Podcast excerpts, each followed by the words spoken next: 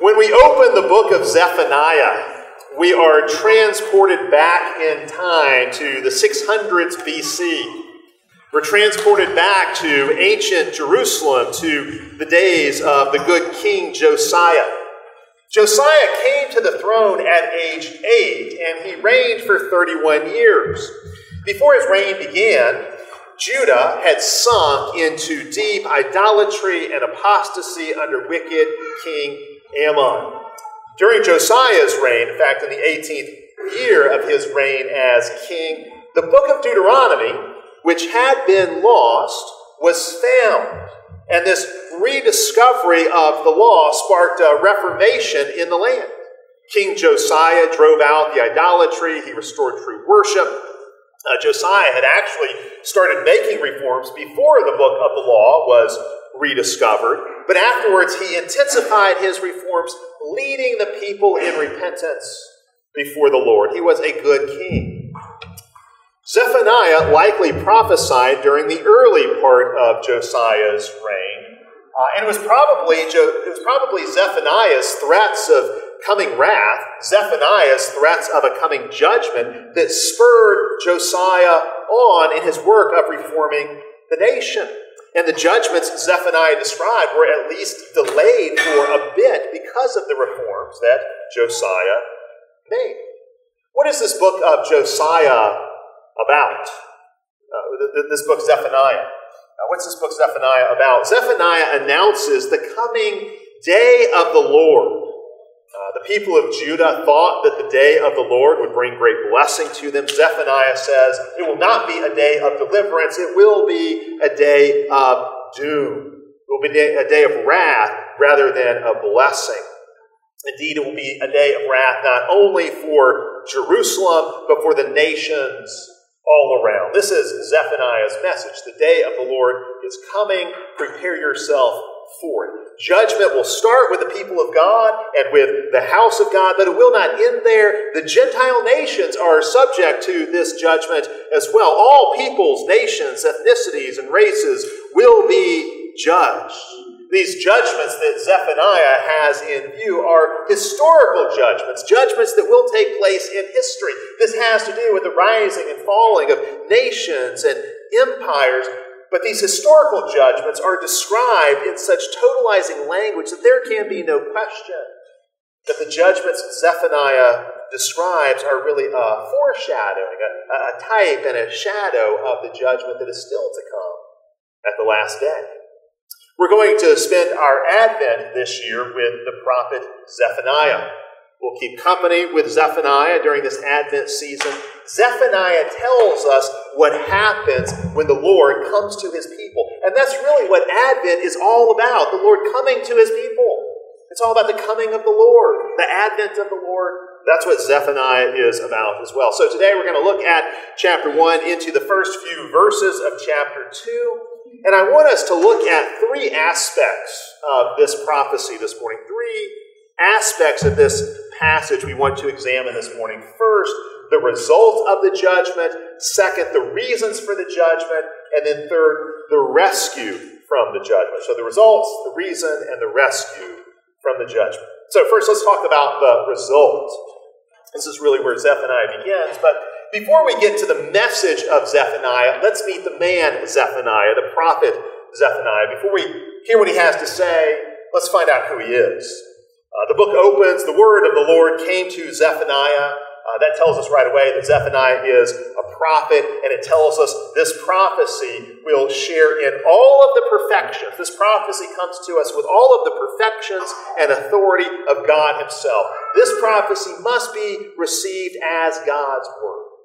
This is God's word Zephaniah is delivering. He will be God's mouthpiece, God's scribe, God's spokesman. The name Zephaniah means God hides, and that's going to be very significant as we work our way through the book. Uh, in a way, his name becomes an embodiment of a huge aspect of his message.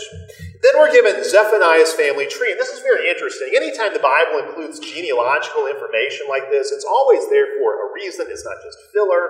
Uh, there are details here that are really important. I want to point out a couple of them. He is sent here to be the son of Cushi.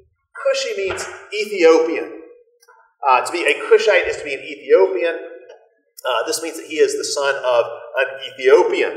Uh, Ethiopia, of course, is in North Africa, and so apparently a God fearing Ethiopian man migrated to Israel and married into a Jewish family. Something not totally unheard of. We see other places in Scripture where Gentiles come to be a part of Israel.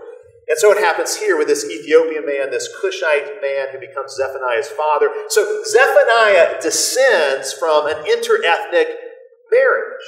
Uh, he is the son of an Ethiopian father who has come to live in Israel. And it's really interesting. His father comes from Cush, from the land of Ethiopia. His prophecy is going to speak to the land of Cush to the land of Ethiopia. It's going to speak both of Cush's destruction and of Cush's restoration in chapters 2 and 3.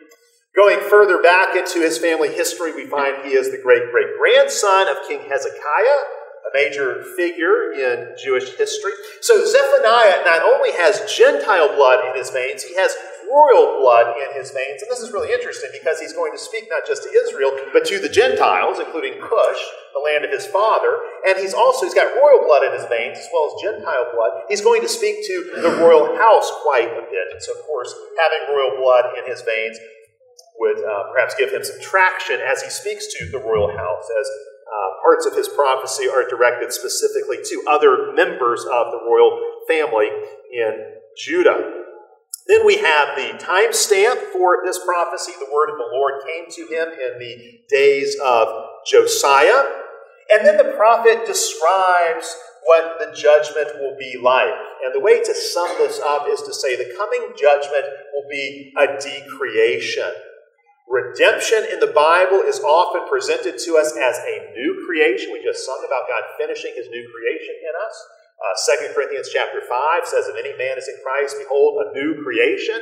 Redemption is often described in new creation terms, and so judgment in the Bible is often described as a decreation. And that's how Zephaniah presents this coming judgment. Now, Jeff, Zephaniah is not saying here that the world will be physically decreated, that the physical creation will be undone. He's talking rather about a social decreation, the social order, their world, their social and covenantal world will come undone. Their world will fall apart. That's really what this language describes. This language actually has a, a lot in common with Jeremiah. Uh, Jeremiah is a contemporary of Zephaniah. They're both prophesying about many of the same things. When Jeremiah goes to describe the destruction of the temple and the city in Jerusalem, he says in chapter 4, he says, I looked upon the earth, and behold, it was without form and void. Of course, that language of the earth being without form and void, that takes us right back to the beginning of Genesis 1, and it means creation is coming undone. But Jeremiah is using that language to describe judgment on Jerusalem.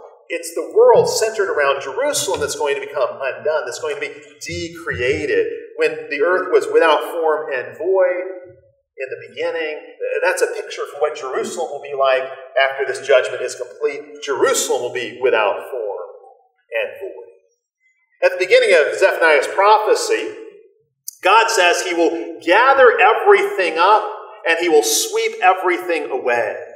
He will sweep away everything from the face of the earth. A lot of this is reminiscent of the flood account in Genesis chapter 6, where God sweeps away everything on the face of the earth. So it echoes the creation account, it also echoes the flood account. In the creation account in Genesis chapter 1, the earth is empty and God fills it.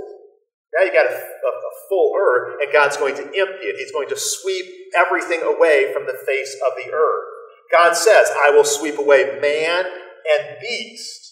Go back to day six of the creation account in Genesis chapter 1. The beasts are made first on day six, and then later that day, man is created. Well, in this decreation, the order is reversed. Man and then beast will be gathered and swept away. God will sweep away the birds of the heaven and the fish of the sea. And again, this is a reversal. You go back to Genesis 1, the fish are created, and then the birds. Here the order is flipped as God takes them away. So clearly, this is Genesis 1 in reverse. Skip down to verse 10, we find the judgment landing on the city of Jerusalem. And different parts of the city are identified the fish gate and the second quarter and the hills. These are the herbs and the suburbs of the city that will be destroyed. Uh, so judgment is coming for Jerusalem. The city is going to be decreated. When you get into chapter 2, we didn't read this far into it, but when you get into chapter 2, you find the Gentile nations are going to be judged too. The Canaanites, the Philistines, the Moabites, the Ammonites the Cushites, the Ethiopians, which again is interesting given Zephaniah's heritage. The Assyrians will be judged. They're the great empire of the day.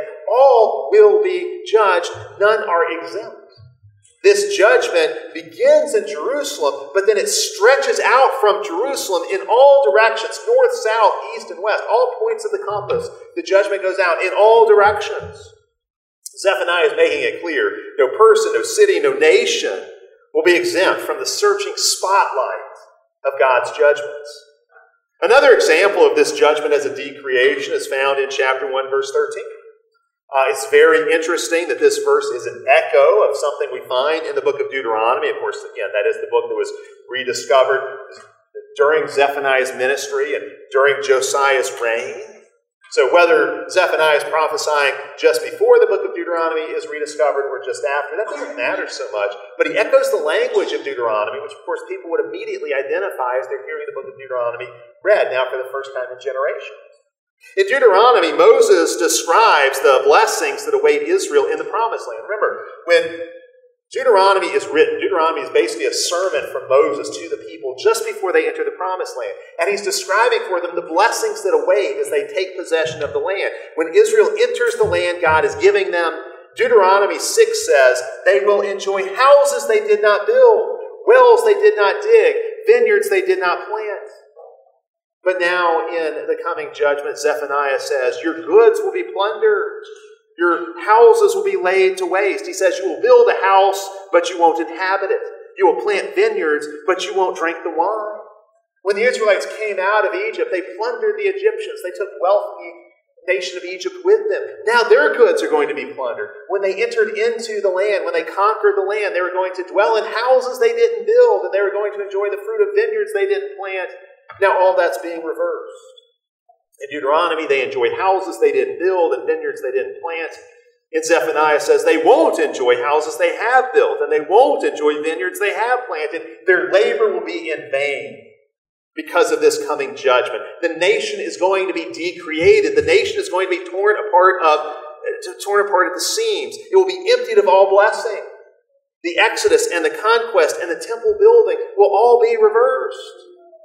Now, there's a lot more to be said here. Later in the book, we'll see further results of this coming judgment that Zephaniah threatens. Uh, but I just want to say one more thing here before we move on from this section. Zephaniah calls this coming day of judgment the Lord's Day, or the day of the Lord. Uh, a lot of other prophets use that same terminology. You find references to the day of the Lord in Amos and in Joel and in other places. Zephaniah calls it the day of the Lord in 1 7 and 114. And he goes on from there. He's just constantly referring to that day or the great day or the day of anger or a day of ruin and devastation. Chapter 1, verses 14 to 18 describe this day, this coming day of the Lord in terrifying terms. The original day of the Lord is found, again, back in Genesis chapter 1. In fact, each creation day, each day of the creation week, can be considered a day of the Lord and is a picture of what the day of the Lord means. And so think about this. In Genesis chapter 1, what happens? The days move from evening to morning, they move from darkness to light. And in the light, God comes and he makes a judgment. And each day, except for the second day of the creation week, he declares what he has made good. So the movement is from darkness to light, and in the light, God comes and makes a judgment. His light exposes what is there, and God makes a declaration. God makes a judgment. Now, after the fall, when the light of God's judgment comes, he often has to declare what he sees as not good. Because the world is now fallen, there is now sin in God's good creation. But it's really important to understand this paradigm of the day of the Lord. This movement from darkness to light culminating in God's judgment, culminating in God making a declaration. That's really a picture of all of history. It's really the pattern of history. Think of it this way the whole Old Covenant before Jesus comes is a period of relative darkness. But when Jesus comes, we read about this in John chapter 3, the gospel lesson, it's all over the place in the New Testament. When Jesus comes, that's the coming of the light. The light of the world has now arrived. The light begins to shine into the world in history. And what happens when God's light shines? God makes a judgment, God makes a declaration. That's the pattern in the book of Zephaniah as well. We're going to move from darkness to light, and it's going to culminate in a judgment that separates good from evil. God makes a declaration, He makes a distinction, He makes a judgment. In fact, here in verse 12, the Lord says He will search Jerusalem with lamps. God will send out his light through the city of Jerusalem. The city has been in the dark, but now God's light is coming. God's light is going to shine on the city, exposing the city so God can make a judgment over the city. His light is going to expose the wicked so they can be punished, and it's going to bring to light the righteous so they can be rescued. Now, that's the results. That, that's the results of the judgment. Again, we'll see more of the results of this coming judgment as we work our way through the book in coming weeks. But let's talk now about the reasons for the judgment. And this is very, very interesting. If this judgment is pending, if this sentence of judgment is hanging over Judah and over the other nations, why? Why are they being judged? Why is this terrible day of doom on the horizon? What sins are they being judged for? Zephaniah spends a lot of this book cataloging the sins of the people, taking inventory of their various sins, their various forms of idolatry. He talks about the sins of various groups. We're not going to hit on all of them this morning, but let me give you some of the highlights here. Maybe we should say the lowlights since we're talking about sin and idolatry. What I really want you to see here is how relevant Zephaniah is. Zephaniah is speaking in the 600s BC, but he could just as easily be speaking to 21st century America. His prophecy is incredibly relevant. It looks like this ancient prophecy is ripped from our modern day headlines. There's really nothing new under the sun. Uh, the church has the same struggles, the nations lapse into the same forms of idolatry. You see that?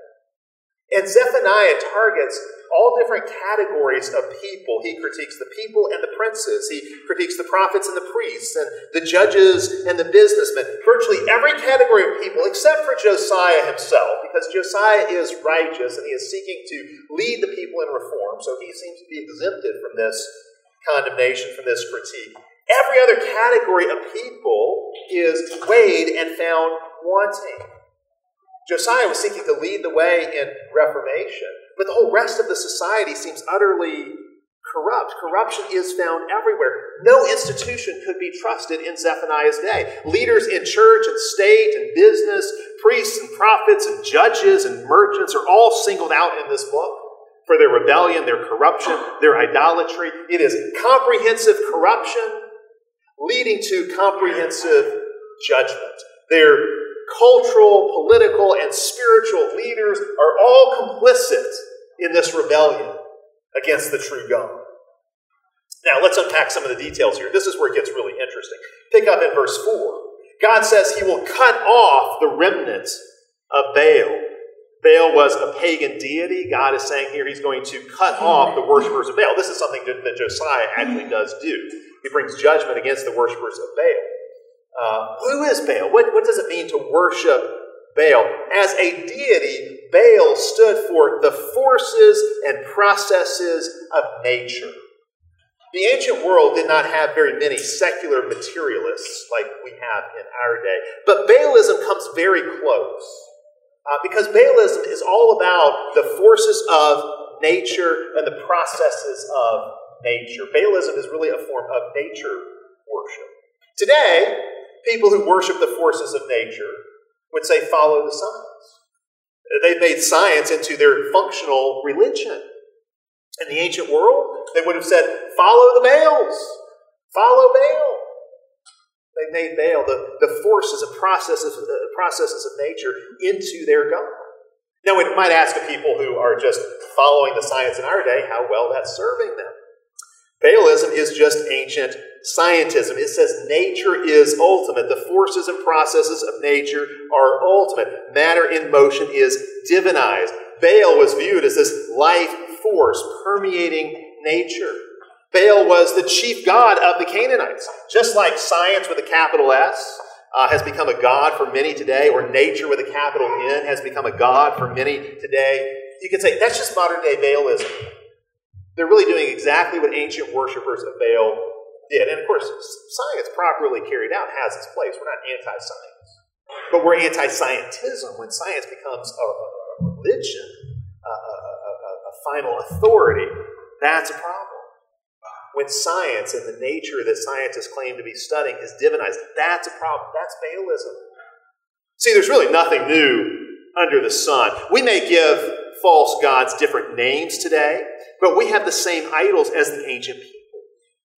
And God still threatens judgment. Judgment will come upon idols and those who worship them. Idolatrous worlds will be swept away. Idolatrous social orders do not last because they cannot last. And any society given over to Baal worship, to nature worship, to scientism, modern day Baalism, that society cannot stand.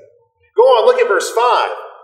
Verse 5 speaks of those who bow down on rooftops to the host of heaven. That is to say, they bow before sun, moon, and stars. They go up on the rooftops so they can be close to the, the heavenly bodies, the sun, moon, and stars, and they worship them. Now, before we dismiss this as irrelevant to us today, consider how many Americans begin their day by consulting a horoscope. Astrology, worship of sun, moon, and stars is still very much with us. Most major newspapers, I know they've gone online now, but most major newspapers still have horoscopes.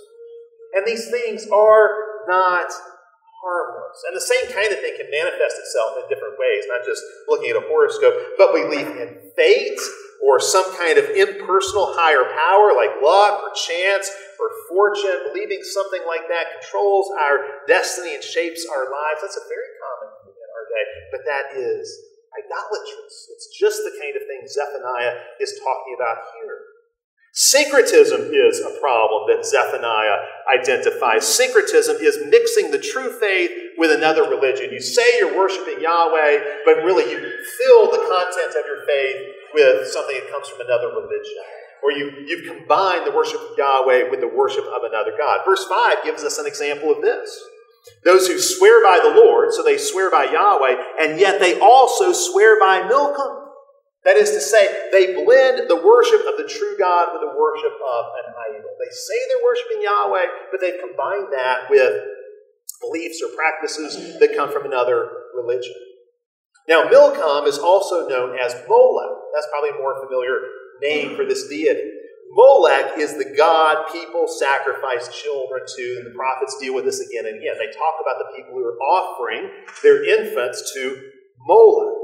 So here you have people who say they worship the Lord, they swear by the true God, but they also worship Molech and sacrifice their children to him. Does anything like that happen in our day? Do we have people who are uh, what, what, what they might identify as pro choice Christians. They say they're Christians, they swear by the Lord, but they also believe in sacrificing babies. They worship Moloch. They have combined the worship of Yahweh with the worship of Moloch. When I say that, that term pro choice Christian, you should be able to immediately identify the contradiction there. Just like when there are people who swear by the Lord and also swear by Molech, we should see there the contradiction. These are people who say they're worshiping Yahweh, but they also believe in sacrificing children to Molech. People today might say they worship Jesus, but they also offer children to Molech. You cannot have it both ways. You cannot mix the true faith with idolatry in that kind of way. It is a contradiction. I would say you see syncretism, the, the combining of swearing by the true God with some other religion. You see this in all kinds of ways in our day. You've got, I used abortion as an example because that's the obvious one from the text, but you've got people who do the same thing with the God of LGBTQ. Let's face it, LGBTQ is a false religion in our day, an idolatrous religion, but you've got a lot of people who worship the God of LGBTQ who also want to swear by Yahweh, who call themselves Christian. You've got people who are extreme nationalists who uh, turn their politics into a religion. They exalt the nation beyond its rightful place. They turn the nation into an idol. In our land, this is what you might call Americanism, the worship of America. They think the God that is has his name printed on our money, the God of American civil religion, is the true God. And obviously, that's not the case. That's an idol. But they do this in, in the name of Christianity. They're mixing religions. We've had a long history of national idolatry in America.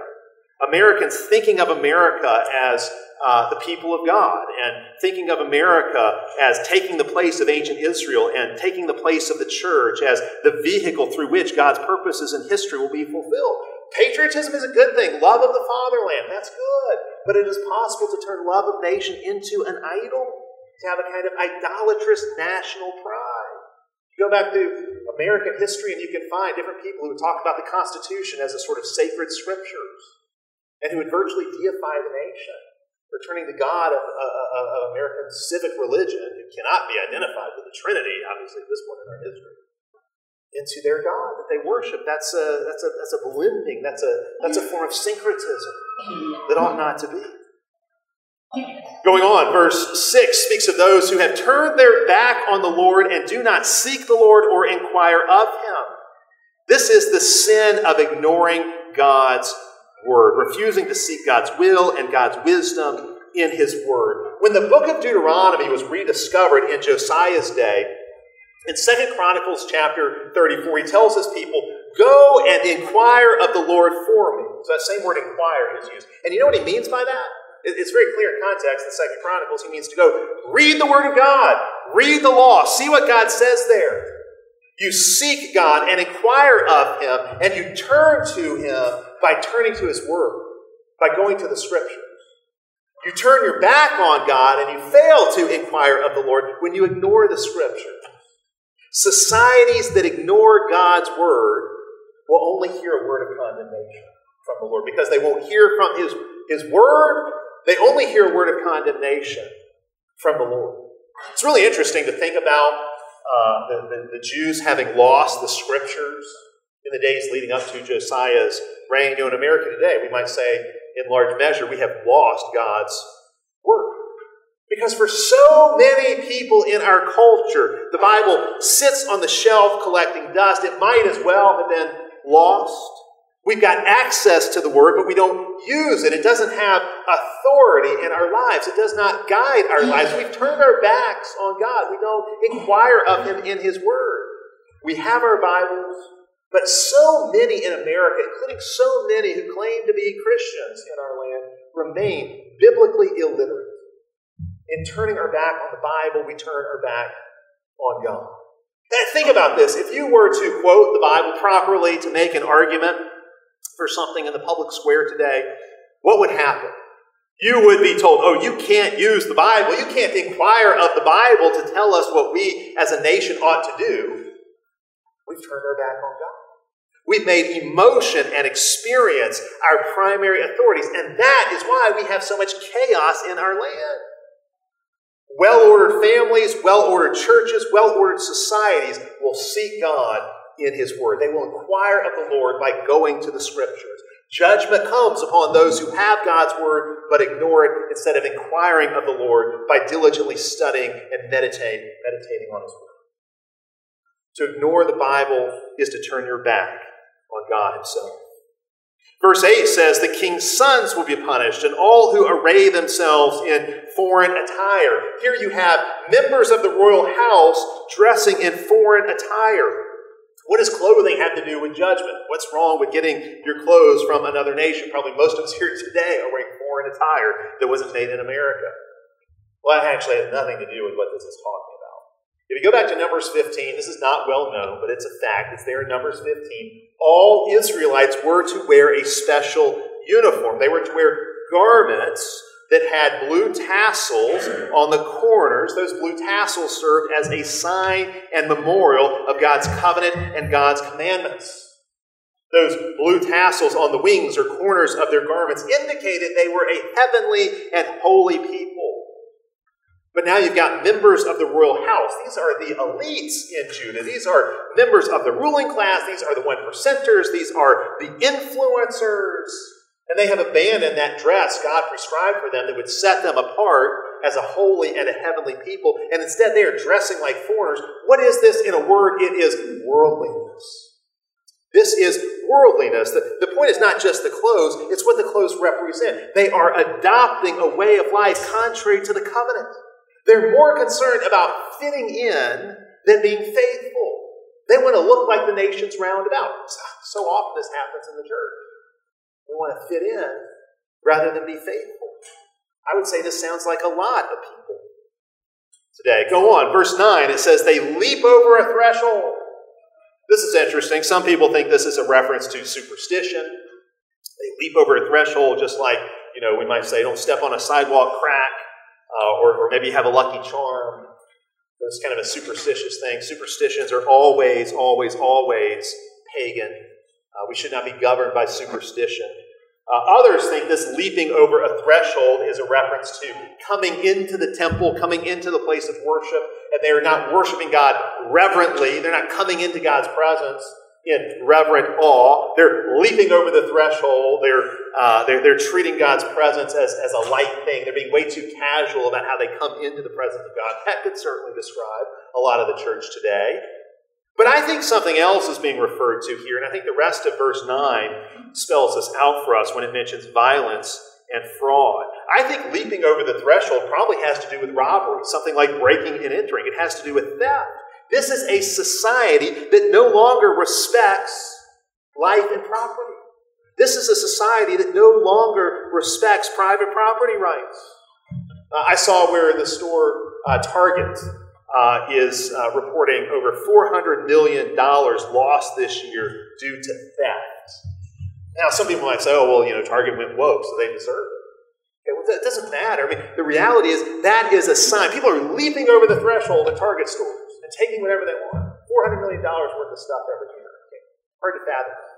What does that represent? The breakdown of law and order in a society. When laws are no longer obeyed, when laws are no longer enforced, a society falls apart. That society is in the process of being decreated.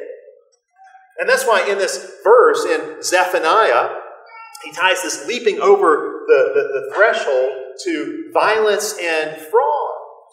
It has to do with deceit and propaganda and dishonesty. See, when laws are no longer enforced, when there's no longer respect for life and property, social trust collapses. I would say the sins Zephaniah is identifying in his day are essentially the same sins that dominate present day America. What's happening in our society? We're losing the bonds of social life because respect for the lives and property of others is being diminished. Our cities, just in the last few years, are reporting record rates of violent crime, record rates of homicide in many American cities, record rates of death. What's happening? The very thing Zephaniah describes here. In fact, this really seems to be in Zephaniah uh, a form of class warfare where the poorer people are envying the rich and thinking they have a right to take whatever they want from the rich. Those who leap over the threshold, it says, they fill the master's house with violence and fraud.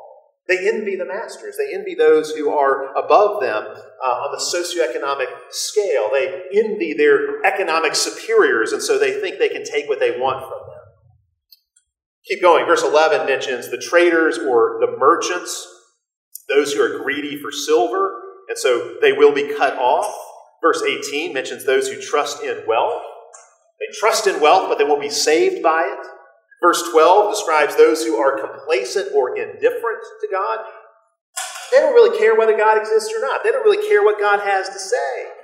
They don't care about God. It's not going to shape your lives. God may be there. They may say they believe in God, but God isn't real to them. He doesn't matter to them. They don't fear God. Again, that describes a lot of America. People who, oh, they're not atheists necessarily. They're just indifferent.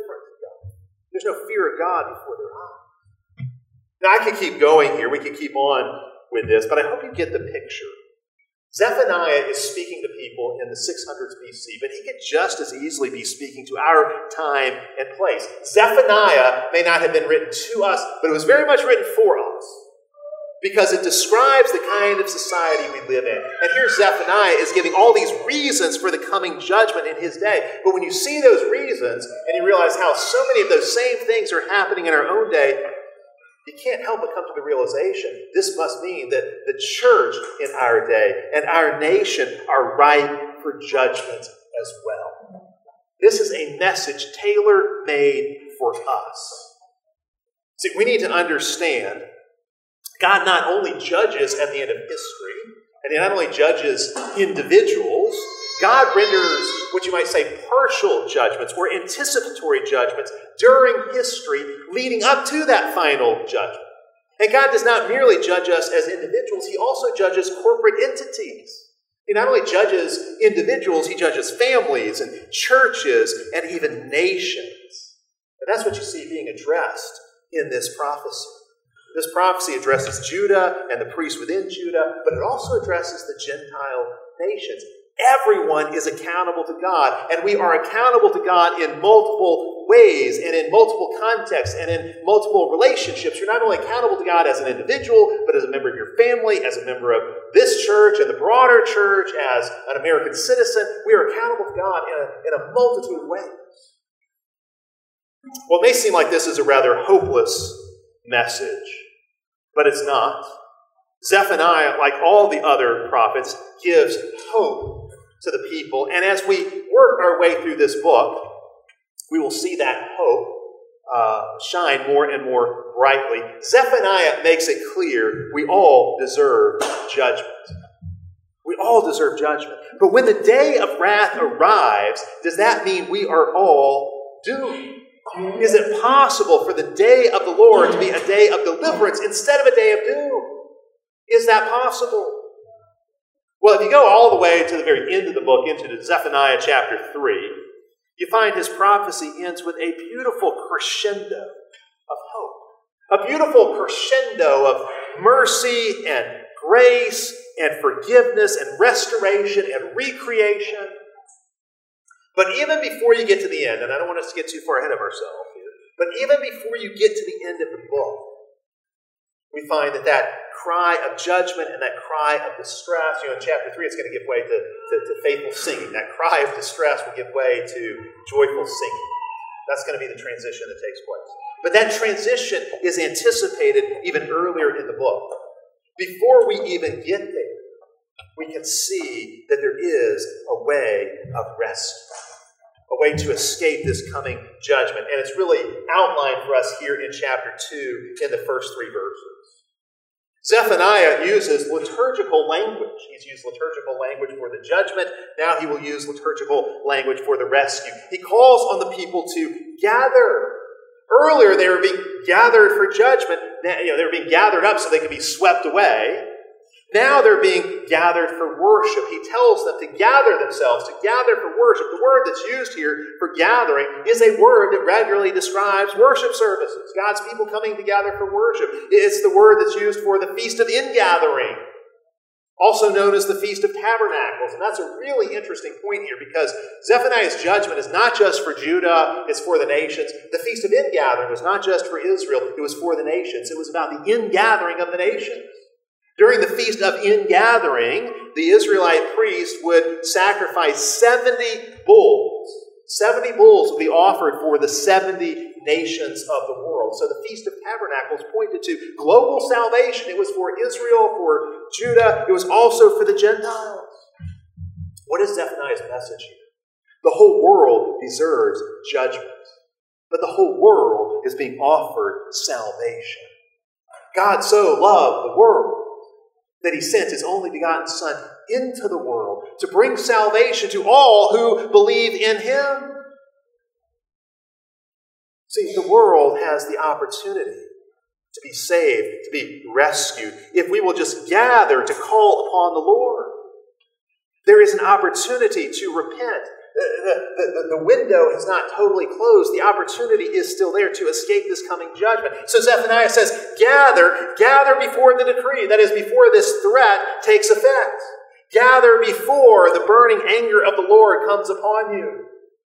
Josiah's reforms in his day were an opportunity for the people to escape the nation, to, to, escape the coming judgment. And that was a model for the other nations to escape God's coming judgment as well. It's a model for us if we want to escape the coming judgment. What did Josiah do? He led the people in repentance. Zephaniah is really calling the people to get on board with Josiah's reforms. What should they do? What will it look like? They should gather. They should gather and worship the Lord. They should gather and call upon the Lord. The judgment has already been described in liturgical terms. You go back to chapter 1, verse 8. The Lord says He has prepared the sacrifice. What is the sacrifice that's going to be offered? Well, the sacrifice is the people themselves. The, the people are going to be sacrificed. The Lord is going to sacrifice them in judgment. But now Zephaniah says there is another way. If they will gather and sacrifice themselves, the Lord will not sacrifice. If they will gather and sacrifice their own pride, because that's what he calls them to humility. He says, if you will humble yourself. What is humility? Humility is the sacrifice of a broken and contrite heart before the Lord. That's what Zephaniah is calling them to. If they will humble themselves, as verse 3 says, if they will seek righteousness and humility, what will happen? They will be hidden on the day of the Lord's anger.